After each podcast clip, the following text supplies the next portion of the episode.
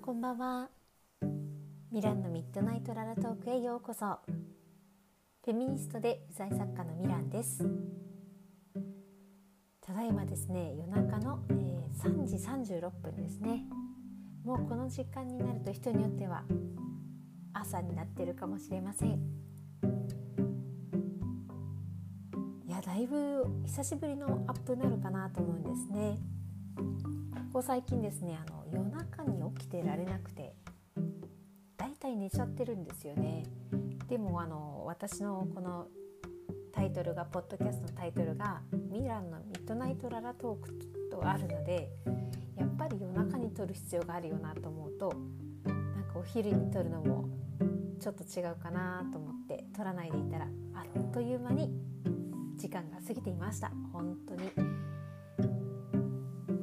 もっとあのどっかお昼でもいいから取ればいいのかななんて思ったりしてますけども。今日はですねあのさっき12時過ぎぐらいに1回寝てしまってでちょっとまた起きたので頭が結構冴えてます。なのでこの隙に取っておこうと思って今録音中でございます。まああの前からですね早くポッドキャスト撮りたいなと思ってたんですよね。というのはあの最近見た映画ことを話したいなと思ったんですよ。あのフェミニスト的視点でですね話したいなと思ってる映画の話なんですけどタイトルは今話題の「リトル・マーメイド」です。皆さんもうご覧になりました？なんかあの公開前からですね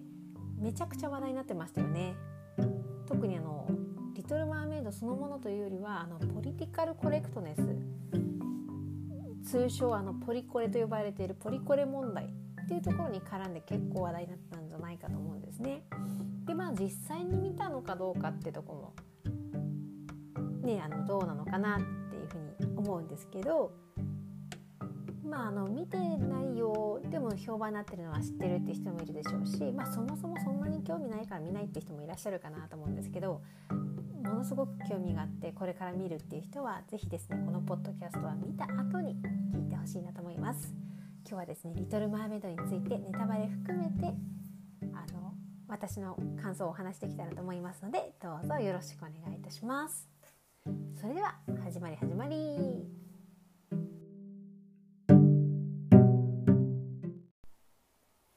さあではですね、えー、私のドルマーメイド実写版を見た感想を喋っていきたいと思います。あの結構いろんな人がですねあのレビューも書いてるしもちろんあの、まあ、ポリコレ関連で話題になってたのでその辺の観点から喋ってる人もいるので、まあ、あとは皆さんが実際見てどうだったかはそれぞれの感想あると思うんですけど私の感想に限って言えばなんですけど「リトル・マーメイド」の実写はめっちゃ楽しみました本当に楽しかったもう何よりねあの主人公のアリエルさんの歌がやっぱりいいんですよね。もともとのディズニーのそのアニメーション映画の曲が良かったっていうのはあるしそれをちゃんとこう歌いこなせてるそれを表現としてこう伝わるように歌ってるので主人公の女の子がですねもうめちゃくちゃ本当に良かったです。じゃああのまあ良かったという感想なんですけどもうちょっと細かくですねどんなとこが良くてどんなとこはこういったとこにちょっと疑問があったよとかっていうのもちょっと喋っていこうかなっていうふうに思います。はい、えー、まあめちゃくちゃ見て楽しかった「リトル・マーメイド」実写版だったんですけど良かったとこについてもうちょっと深掘りしていこうと思います。あの今回「リトル・マーメイド」を演じたあの主人公のアリエルさんを演じたのはハリー・ベイリーさんという方なんですね。でこの人があの黒人ブラックの人なのででそれがあの公開前にですねポリティカルコレクトネスのあの観点からめちゃくちゃ話題になりました。これご存知の方が結構多いんじゃないかと思いますけど「リトル・マーメイド」アニメーションのウォルト・ディズニー制作のアニメーションの方はあの白い肌の白人をおそらくベースにしているそして赤毛の髪の毛が特徴的な人があのリトル・マーメイドの主人公のアリエルという女の子なんですね。で、えー、ハリー・ベイリーさんは黒人の人なのでまあ、黒人といったってねどんな背景なのかちょっとわからないのでざっくりと黒人っていうふうに言っちゃいますけど、まあ、黒人の方なのでえっとやっぱり外見的にまずそもそも肌の色が違うじゃない髪の毛の特徴的だった赤毛じゃなくてあの髪の毛の色が違うじゃないってことででこれをですねあのディズニー会社があのポリティカルコレクトネス、まあ、略称ポリコレに配慮して、えー、そういった人を起用してるんだでそれがいいか悪いかってことでかなりあの扱ったと思うんですね。であの映画を見て思うんですけどまああのこの「リトル・マーメイド」公開される前はともかくとして公開された後にそして映画を見た後にポリコレでこの映画は失敗だったっていう人がいたら私はめっちゃ反論したいと思います。というのはおそらくあの私これは私の感想ですけどポリコレの観点からハリー・ベイリーさんって選ばれてなくて多分あの純粋に彼女めちゃくちゃ歌がうまくて表現力高いんですよね。だから選ばれてるんだと思うんですよ。で実際あの監督の話この実写版を撮った監督の話としてもあの300人ぐらいだったかな？オーディションにいろんな人たちが来たんだけどハリー・ベイリーさんは一番初めのあのオーディションを受けに来た人だったと。でその時に一番初めに彼女の歌声を聞いた時忘れられなくてすごく良くてでその後来た人たちのオーディションを受けてきた人たち何人も聞いたんだけども結局は彼女が一番だったっていうふうに言ってるんですよね。あの歌声を聞くと私は結構それはすごく納得します。だからあのポリコレの観点であれば良くないっていう人かいいとかっていう人がいたらそれはちょっと逆にポリコレにこだわりすぎててもうちょっと純粋に彼女が配役のキャスティングにふさわしい人だったかどうかっていうところで考えてもいいんじゃないかなっていうふうに思いますそして私は彼女はめっちゃ正解の人だと思いますであの私アニメーションの方の「リトル・マーメイド」を見てるんですけど途中以降ちょっと覚えてないんですよ。でねアニメーションの「リトル・マーメイド」を見てるかどうかって結構今回の映画大事だと思うんです。なんでかっていうとほとんどあらすじは「リトル・マーメイド」アニメーション版を踏襲してるんですよね。だからあのあらすじの中で今回の実写版が大きくこう何だろうオリジナル性があるとかではなくて「リトル・マーメイド」アニメーション版を本当に実写化してるんですよ。なので物語の流れとか、えー、大まかなですねほとんどの,、まあ、あの表現感情表現とかそういったものって結構アニメーションベースにしているのでそこがあの全くその考えないで単なる実写映画としてこの表現はどうだっていうのもちょっと的外れな感じだと思うんですよね。であの私あのアニメーションの方は見てたるんですけどちょっとこう途中以降覚えてなくて それもどうかと思うんですけど実写版を今回見た時にあこの歌ってこのシーンでこの感情のために歌われたのかってことをちょっと改めて知るというですねあのそんな状態で歌を聴いたりもしたんですけどまああのその歌の本当に表現力が素晴らしいですね。で今回のその「リトル・マーメイド」のアリエルちゃんって何のために歌ってるかっていうと一つはもうとても有名なまずあの歌としてはアリエルが人間の世界に憧れる憧れの気持ちを表現する歌ですね。えー、Part of Your World っていうあなたの世界の一部になりたいみたいな歌なんですけどこれがねあのやっぱりこういいんですよね。で実写版映画の方でもあの人魚として人魚のアリエルちゃんは、まあ、人魚世界の王様の7人いる娘のうちの末っ子なので、まあ、とっても愛され王様に愛されているし、まあ、欲しいもの多分何でも持っている。で彼女はすごく人間のものに興味があるので海の難破船からあの降ってきたもの人間のさまざまな船に積んだものを自分のコレクションとして集めて宝物としてそれを眺めてるんですね。でもその中であの人間の世界への憧れが生まれてくる。でここ自分のいる今ここじゃなくてあの人間の世界にあそこに私も行けたら私もあそこに行く準備気持ちの準備はできてるのよ私も行きたいわっていう気持ちをまず強く歌うのが「Part of Your World」という曲であのもう本当に聴いててですね一番初めに流れてくる歌なのにもうこれ私ちょっと正直涙ぐみました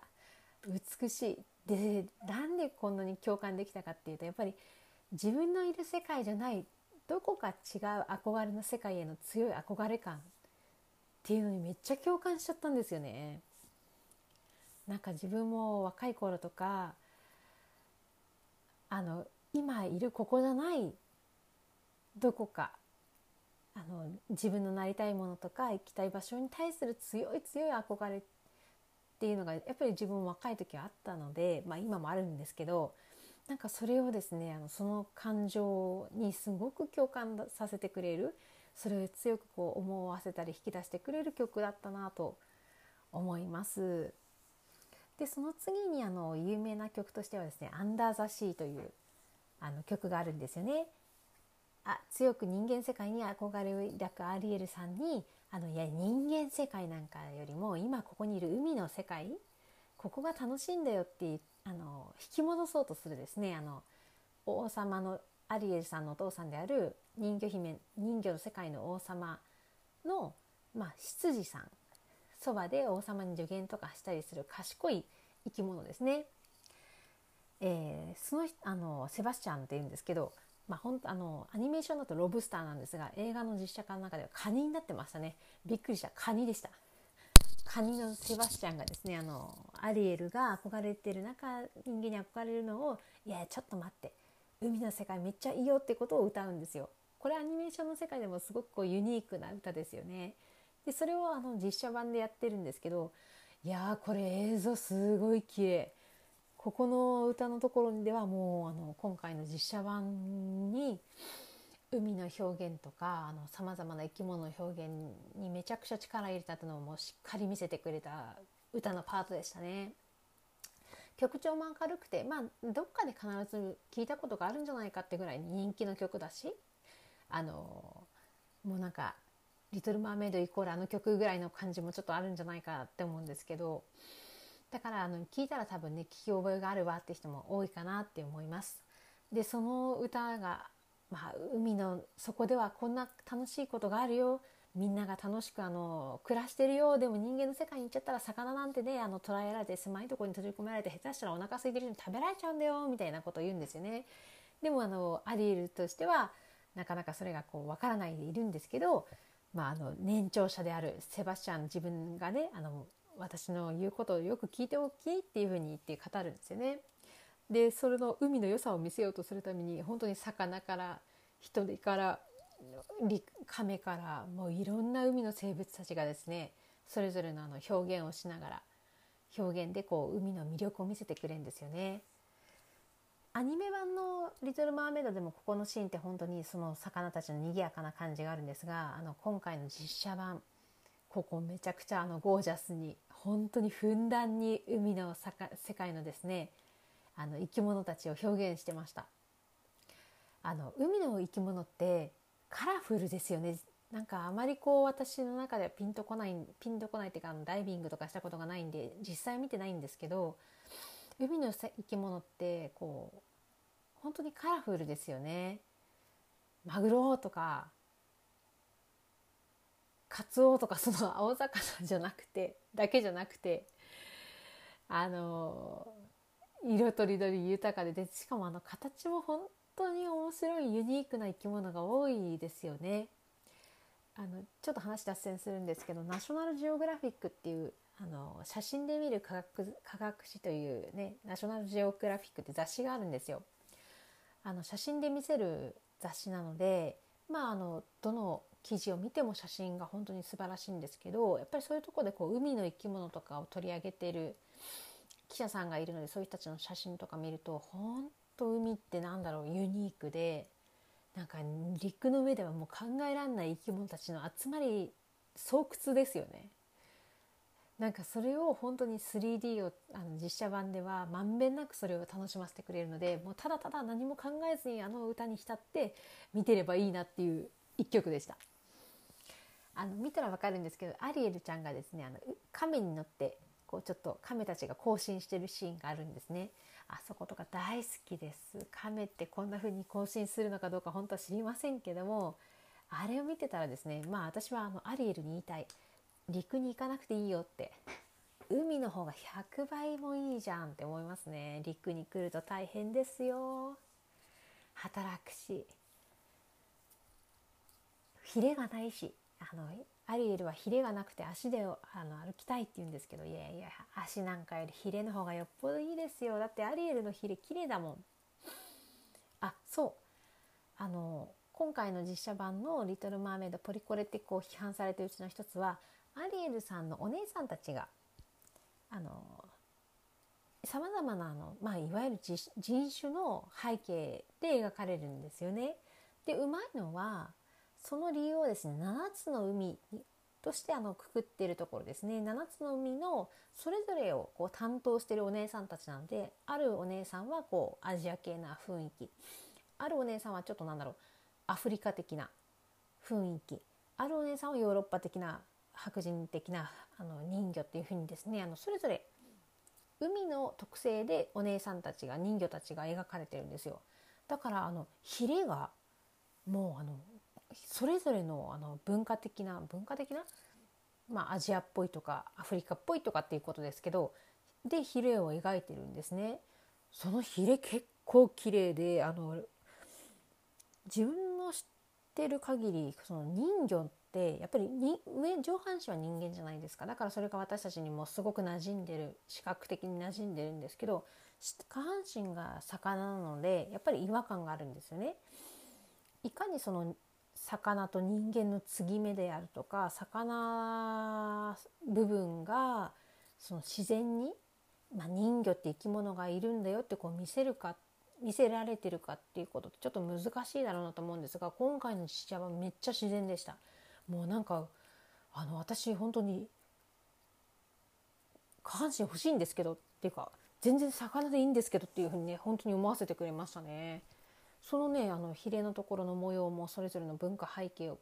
影響反映させててそれも華やかで素敵でしたね。まあ、だからそれをね、人魚あの白人あの少なくともアニメーションの肌の白いあの人魚たちがいいっていう人はちょっと違う意見かもしれませんけど私にとってはあの7つの海でそれぞれのさまざまな人種文化的な背景を反映させたというのはあのいいなって思ってます。さあそんなですね人間世界に憧れていたアリエルちゃん、えー、ドラマ的にあの変化していくのはですねあの人間の世界の王子が船が難破して海に沈んじゃうんですね。でそれを助けてあげて海辺まで連れていく。で彼があのちょっと意識を取り戻すところをであの海辺にですね他の人間たちが王子を探しに来るのであのアリエルは急いで海に戻るっていうところがあるんですね。それがターンになってよりあのアリエルはその王子様に恋をしてですねあのもう一度会いに行きたいということでより人間になりたいという思いを強くするんですけども王子も王子側の方でその助けてくれたアリエルをまああの人魚って分かってないんですねなんかこう海に一旦沈んじゃってで引き上げられて意識が朦朧としてる中でなんか女性が助けてくれたその時歌ってくれてるなんか歌がすごく美しい歌声だったってことを記憶にしてあのいるだけなのででも誰かが自分を助けてくれてすごく美しい歌声の持ち主だったってことだけを記憶しして彼女を探し出したいというふうにあの物語が動いていくんですね。でその中であのアリエルさんはですねあのとうとうその人間になるための願いを魔女によって叶えてもらうんですよ。でこの魔女があの物語の中では自分のお父さんである人魚の王様の妹にあたる人要はアリエルちゃんにとってはおばさんなんですよね。でそのおばさんっていうのはあの自分たちと同じように魚の姿下半身をしてるで一緒に仲良くやってる人ではなくてちょっとあのお父さんとのまああのそのおばさんにとっては実のお兄さんであるアリちゃんちゃんにとってはお父さんとの間で、まあ、権力争いというかですねパワー争いをして負けてしまってでまあちょっと暗い世界に住んでる魔女なんですよね。でねこの今回の「あのリトル・マイメイド」実写版の魅力の人もう一つはですねこのおばさん役の人ですねアースラという役名なんですけどこの人がめっちゃいいんですよ。まあアースラなんですけどまずね何がいいってね、まあ、歌声もいいんですけど色っぽいの。なんかアニメーションだともう完全になんかいかにも悪そうな魔女っていう感じなんですが実写版のこの今回演じられた俳優女優さん、まあ、俳優さんはあのなんかねその悪さの持つ色気っていうのをめっちゃ出しててでまた下半身がタコなんですよ。タコなんだけどそれがねまあ 3D 今すごいですね。タコの手足がめっちゃ魅力的に見える色使いだとか動きだとかまあ本当になんだろう私にとってはアリエルちゃんと同じぐらいに魅力的なあの歌歌をですね表現をしてくれてるあの役でしたね。ぜひこのアースラーさんたちの歌をあの YouTube で多分ね「リトル・マーメイド」アースラーでやるとねあの実写版の人のが見えてく見れるんじゃないかと思うんですね。であの吹き替えの人はちょっと分かんないです私見てるのってほとんど字幕なのでもともとその歌ってる女優さんの歌がそのまま見れるんですけどいやあの哀れな魂哀れな魂哀れな人々というタイトルの歌が良いのでちょっと YouTube でいいから見てほしいなと思います。まあこれももう何ですかね。悪の放つ魅力お色気感っていうのをねあの楽しめると思います。この辺の海の描写もだからその暗い海。アリエルちゃんのいるような生き物たちが海の生き物たちが楽しく生活してるんじゃない。ちょっとやっぱり海にもあるよねダークなとこっていうあの人々の欲望を利用して自分のものとしてこう飲み込んでしまうあのアースラーの魅力をですねあの楽しめると思いますのでよかったら是非こちらも見てほしいなと思います。でまあアースラーのによって結局アリエルちゃんは人間になるんですよね。でもその代わり彼女のその美しい歌声というものを引き換えにして喋れない人間として王子の元のそばに行くですよね。でまあもうちょっと喋ってしまうとあの歌声と引き換え人間にする時にアースラは条件をつけるんですよ。その条件っていうのが3日間猶予の期間があるうちにあなたは王子と本当の愛でのキスをしなきゃいけないよとそうでなかったらあの魔法は失われてしまい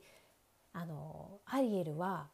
アースラのものとなってしまうもうこのアースラのものとなるのがどういうことになるのか結局私は分からないんですけどとにかくあのもう自由がなくなってしまうぞというあの条件なんですね。でしかもまたアースラずる賢いのはこのね条件をアリエルにとっては3日間しか猶予がないその間に王子とキスをしなきゃいけないっていうことを考える時になんかちょっとそれをね記憶をぼんやりとさせてしまう魔法までかけてんですよね。だからまあ言うたら借金を負わせたその借金クリアの条件をちょっとぼんやりと忘れさせるみたいな。だから明らかにこれそのまま借金地獄に入っちゃうよねっていうような仕組みを作っちゃうんですよね。まあやだねやらしいですね。やらしいけどまあそれがまあ魅力的なアースラなんですけどであのアリエルはそれそれを、まあ、ぼんやりと忘れてしまったまま王子のもとに行ってで守備よく王子と出会って王子の王宮でですねあの日々を日々って言っても2日間ですけど過ごすんですよね。でまああのそのピンチな状況にいるアリエルちゃんを助けようとするのがさっき言ったセバスチャンですね。もうカニですよカニ。カニって足あんな早く動くんだなんて思うんですけどカニとあとアニメーションの中ではすごく可愛く描かれているお魚のお友達がいるんですね。ちっちゃい子供の魚があのアリエルと仲良しなんですけど、まあ、実写版だったら本当に魚でもうなんか 魚っていう魚でねちょっとこれもまたびっくりですけどもその魚とあのしかも名前を私忘れてしまったので魚って呼んでますけど本当はあの可愛い感じなんですよ。魚とあとセバスチャンが鳥の鳥も名前忘れたけどまああのちょっとおっちょこちょいなとこもある鳥さんと協力してその何とかしてアリエルと王子様とキスをさせようとす努力するんですね。でなんとかその魔法を逃れさせようとするんですね。であのここでですねちょっとこの映画に対するまあ不満というか私が今回の実写版で唯一気に入らなかったところを喋りたいんです。それが何かというとですね王子の存在が気にならなかった。もうリトル・マーメイド王子いります？いないと話にならないんですけど。なんだろう。王子役の人はねなんかしっくりこなかったですね。これは多分好みの問題かなとは思うんですが王子役の人もあのそのアリエルというまあ、その時はまだアリエルっていうことを知りませんであの誰か自分助けてくれた人を求める熱い思いを歌とかで歌うんですけどですねなんかいります？みたいなもう下手したらこれなんかうまいことを応じなしで物語成立しないかなってちょっと私見ながら思ってました。ここはあの私の個人的な感想ですけどいやなんかね一つはそれこそねポリコレポリコレっって言うけど結局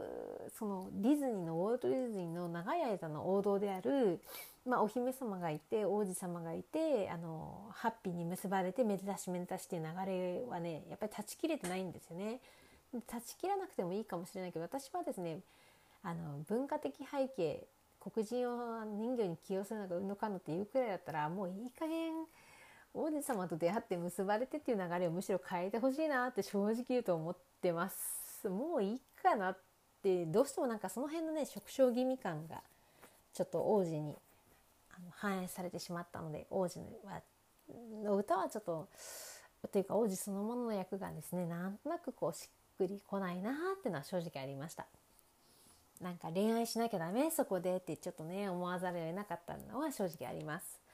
でもあの何度も言うようにこれアニメーションの「リトル・マーメイド」をベースにしているってところがとても大事なポイントです。でこれは1991年に公開されているものなのでもう今と1991年って言ったら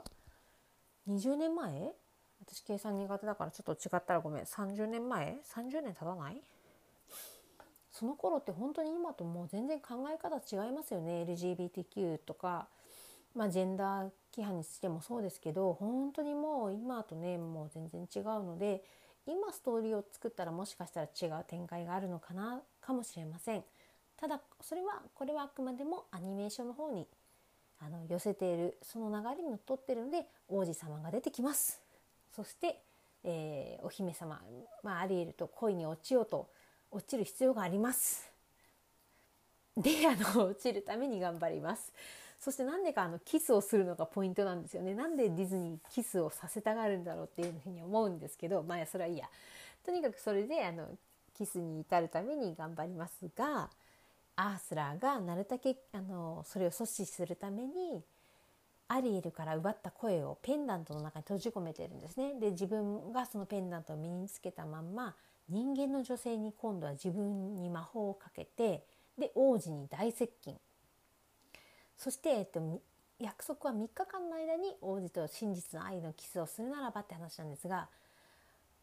2日目過ぎたあたり3日目あたりに急展開そのあのアースラが化けた人間の女性が王子と出会い王子はそこで魔法にかかってしまって急に彼女と結婚する彼女が命の恩人だって言って結婚式という流れになるんです。これ考えると3日間の物語ですよね。もうめっちゃ早い。で、えっと、結婚式という流れになってでまあなんやかんやあっていやあれは魔女だってことがバレてで王子も魔法からハッと解けてアリエルがそうですね魔法が解けた時にその歌声を取り戻すんですよ。であアリエルがその歌声を持ってることを王子が悟り「君が命の恩人だ」となりキスをするんだけども日没要は3日間の期限の基準となる日没日が落ちちゃったんですよ要は期限が過ぎちゃったのね。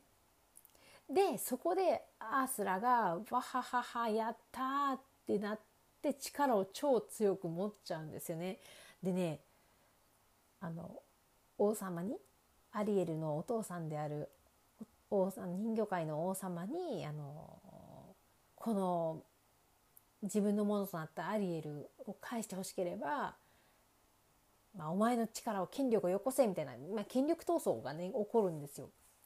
であのお父さんはやっぱり娘の命には帰れないということであの力を差し出してであのアースラさんがめっちゃ力がある怪物になるんですね。でそれがね何だろう海の上に突然巨大化したアースラが出てくるんですね。これねやっぱり CG ができてる時代ならではの表現だなと思います。あのすっごいあの面白いっていうかあのすごい。あこうなるのかっていうふうにあのこれは言葉で説明できないので是非映画で見てほしいなっていうふうに思いますけどアースラの巨大化いいです。かなりいいです。でまあなんやかんやとあのバトルをしまして最終的にはあの結局まあアリエルたちが無事にめでたしめでたしとなるわけですよね。そして最後はですねあの結婚2人が結婚して新しく新しい土地に旅立っていくそんなシーンで終わるんですけどもその時にあの陸の方から王子側の方からさまざまにこう祝福してくる人たちが集まりまた同時に人魚の方からも祝福してくださる人魚たちが集まりっていうで人魚と人間が一緒の場面でこう描かれるところがあるんですね。でそれでハッピーエンドっていう感じになるんですけど今回のその「リトル・マーメイド」実写版で大事なのってそのまあアリエルちゃんと王子様の話も大事なんだけどもうちょっと私にとって大事だなと思ったのはアリエルってお父さんと対立するんですよ。それは一つはあの思春期の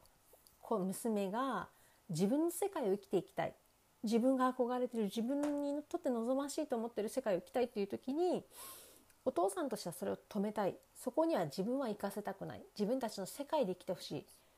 ていうそこのですねあの葛藤に葛藤も一つあの物語の軸なんですよね。でこれって結構あの私たちにやっぱり多分身に覚えがあるある多かれ少なからあると思うんです。自分らしく生きたいっていう思いとそのまあ既存の今まで親が作ってきてくれている世界。との決別とか親側からのその、うん、子供を自分の世界に置いておきたいっていう思いとかそこの葛藤がやっぱり一つ見どころなのでそこがどうクリアされたかもぜひ見てほしい。で私は結構そこはねあのその物語のポイントっていうのは結構胸にきました。やっぱり自分も親との間のことで様々あったことを思い出させるし、まあ、そこをですね断ち切って自立していく子供が自分の世界を生きていくっっていうところのねあのストーリーに本当にちょっと胸にグッとくるものを最後のを感じましたね。でもう一つのあの対立が実はあのこの物語にポイントになってます。それがあの人魚 VS 人間っていう対立軸ですね。人間としてはあの人魚っていうのは海のを支配者で人間がそれこそ船がナンパしちゃうとか人間たちを飲み込んでいくそういったでしかも人魚っていうのは男を歌声で誘惑するっていうふうに言われてたので人間としてはその人魚が恐れるものなんですね。で人魚からすると人間ってそのなんだろうな人魚を捕まえようとして殺したり実際アリエルのお母さんっていうのは死んでるんですけどそれは人間によって殺されたっていう物語になってるんですよ。であのまたここがちょっと面白いのは難破船から落ちてくるさまざまなものが海の生き物を殺している破壊しているだから人間っていうのはその環境に対する調和とかを考えないってことで批判するんですね。この辺今の時代らしい観点を取り込んだなと思思いますけどだから人間 VS あの人魚というあの対立構造もあるんですね。でそれもそれがまたあのお父さんがあのアリエルが人間世界に憧れることを禁止する、まあ、ポイント理由でもあるんですけどもそれもあの物語がを通じてそのアリエルと王子という 2, 2人の出会いとまあ、つながりを通じてそこの対立軸も解消されていくという物語なんですね。でこれはまあちょっとうがった見方かもしれませんけどあのこの人間 VS 人魚っていうのはある意味こう文化的な背景の違う種族とか、まあ、国家間であるとか、まあ、ここまで言うとちょっとあれかなただあの植民地時代のですねあの宗主国と支配された側との名残との和解っていうこともちょっと自分にとってはあのそういったとこでも共感しました。例えばそれこそね自分は在日なので日本かつての日本帝国大日本帝国だった日本という国とそれこそ、えー、その時支配されていた朝鮮半島の韓国朝鮮民族というものとの、まあ、その歴史を超えたとこの和解をちょっと彷彿とさせたりですね、まあ、それはあの自分がまさにそのそこをねあの考えさせられてきたとこかなっていうのもあるあったりするので。まあでもそういったの個人を超えた集団としての対立の和解っていうのもですねあのうまく織り込んだんじゃないかなっていうふうに思います。これはねどうかな？アニメ版覚えてないんですけどアニメ版よりうまく強調されたんじゃないかなって勝手に思ってるけど違うのかな。まああのそういったあのお父さん親子間ですねお父さんと娘の対立と人魚と人間集団としての対立と2つの対立軸を持って、まあ、あの物語が和解へと向かっていくという流れになっています。それはねあの結構良かったですよ。なんかその辺のあたりの観点に共感できるかどうかでこの物語もあの好きかどうかが変わってくるかなっていうふうにちょっと思うポイントでした。であの見てる時に物語がじゃあですね全部その深くて素晴らしいかっていうとやっぱりちょっとこうご都合主義っちゃご都合主義なんですよね。であと規模感としてもその例えば人間の王国がすごい広い王国というよりはあなんかこのくらいの規模の王国なんだなっていうのを感じさせるとか突っ込もうとしたら結構いろいろ突っ込みどころがないわけでもないんですよね。ただそれってやっぱりあくまでもアニメーションを実写化したっていうところになるのでそういうのを見ると改めてですねアニメーションという表現がいかにそのなんだろうなイリュージョンであるやっぱり現実にはちょっと難しいことアニメーションという表現だからこそそれがリアリティを持ったり良さを見せてくれる表現手段なんだなってことをあの私は思いながら見てました。アニメーションって本当にすごいですよねというか絵ってすごいなってやっぱりそういうふうに思いますね。実写ではそのあの感じ取れない実写ではそれはちょっとそういうふうには思えないことをやっぱり誇張したりフォーカスとてもそこにフォーカスさせて描くのでそれで良しとさせる力が絵ってあるんだなーなんてねアニメーションの力ということで思います。だから本当に「リトル・マーメイド」今回実写版見る時には「リトル・マーメイド」というアニメーションだったものが実写になるとこういうことになるんだよっていうことの表現なんだってことはですね是非忘れないであの実写リトル・マーメイド実写版がまるでオリジナルのストーリーであるかのように見てしまうとちょっと違和感を持って見てしまうこともあるんじゃないかなだから理解するためにはそういったポイントは押さえておきながら見ることが良いかなと思います。でポイントを押さえながら見るとあの本当に今回出てる俳優さんたちの歌声の美しさまたあの結構平和な世界だと私思うんですよ。お互いを理解し合っていこうというですね結構平和なんじゃないかと思うんですがその平和な世界いいなって思ったりとかですねあのいろんな素敵ないいなと思うポイントたくさん見つけられる映画だったんじゃないかというふうに思います。さあだいぶ長く喋ってきました。えーと、もうそろそろ終わりにしたいと思うんですが、えっと、一番初めの方に話したそのポリコレポリティカルコレクトネスということに関するあの観点からちょっと話しておこうかなと思うんですがディズニーってあのポリコレ化ってですねもう結構早くから進んでる多分2009年のえなんだっけえなんとか姫と魔法のキスっていうあ今すいませんタイトルと忘れしてますけどあのそういったお話がアニメーションあプリンセスと魔法のキスかがあるんですねそれが2009年なんですけどポリコレ化というかさまざ、まなその配慮が始まったの配慮っていうかな今までの既存のその王子様がいてお姫様がいてお姫様王子様に助けもらってもらってキスでハッピーエンドっていう流れが変わり始めたのはこの2009年の「プリンセスと魔法のキス」からだというふうに言われてます。で結構そこからもうディズニーってずっと見直しを続けてるんですよね。それで良かったのか今までので良かったのかどうか文化的な背景とか植民地あの支配したものとされたものの和解であるとか特にねあのなんだっけ「アナと雪の女王」なんて本当にその典型的なもので今まで通りの王道の王子様が助けに来て、ね、あのお姫様である妹のあ、えっと、アナとキスしていい感じになったかと思ったら実はその王子めっちゃ悪い人だったみたいな、ね、自分たちでそれをぶち壊してるっていう映画だったしまああのアニメーション自体も今まで作ってたものをリメイクする時にあのちょっとずつさまざまにこう改良を加えてるんですよね。例えばあの腰をすごく細くしてたのをもうちょっと人間の自然なサイズに直したりとか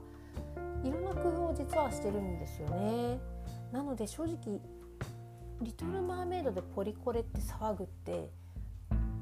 まあ私としてはもう今更感だし正直黒人を人魚にあの起用したからポリコレだっていうのってうんそれっていう感じがちょっと正直してます。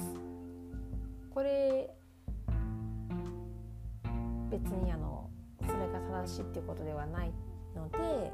人によってはいやいやあれポリコレだって人はいると思うし、まあ、それはそれでその人はそう思われるのは全然いいと思うんですね。ただ私としてはウォルト・ディズニーってもうずっと前から結構そういうことを進めて作ってきてるので、うん、白人で描かれたアニメーションを黒人にしたからポリコレってっていうのはあの映画を見た限りはうんそこでそれ突っ込んだというよりはむしろあの7つの海の人魚たちにそれぞれの文化を持たせるとかあとはあの沈没船から降ってくるもので人間って調和を考えないあの海を破壊してるっていうところですね。そういったところにあの結構現代的な表現だなというふうに感じました。もうアリエルちゃんはハリー・ベイリーさんハリー・ベイリーさん。彼女の本当に歌声によって選ばれたんじゃないかと思います。そして本当にその歌の世界私は今回映画で楽しませていただきました。歌の力もすごいですね。なんかやっぱりこういった文化とかカルチャーって私たちの心を揺り動かして人間らしさを取り戻させたりいろんなその感情をですね揺さぶってくれることで本当になんかこう何ですかね。ああよかったなっていうなんかを引き起こしてくれるものだなって思います。まあこれは私の感想ですけども皆さんはご覧になってどう思うでしょうか？是非ですねあのここまで話聞いて私が結構あらすじとかも喋ってますけどでも正直実写版あの「リトル・マーメイド」はもうアニメーションに何度も繰り返してますけどアニメーションベースなのでもうアニメーションなんてもう1991年に公開されててあらすじっていうものは初めからもうもう分かりきってるもんなんですよ。だから見るのはそのあらすじではなくてそれぞれのその今回の海の表現であるとかやっぱり俳優さんたちの歌声であるとかそういった世界観だと思うので正直ネタバレとかも特にないので是非話を聞いた上でもですねあのご覧になられることをお勧めいたします。気がつけばもう4時半になりました1時間喋ってる1時間喋ってるわけじゃないんだけど撮り直したりとかですねあの結構してるので結局は1時間になってます。今日もこれからお仕事です。じゃあまたどこかで次のお話でお会いしましょう。バイバイ。Música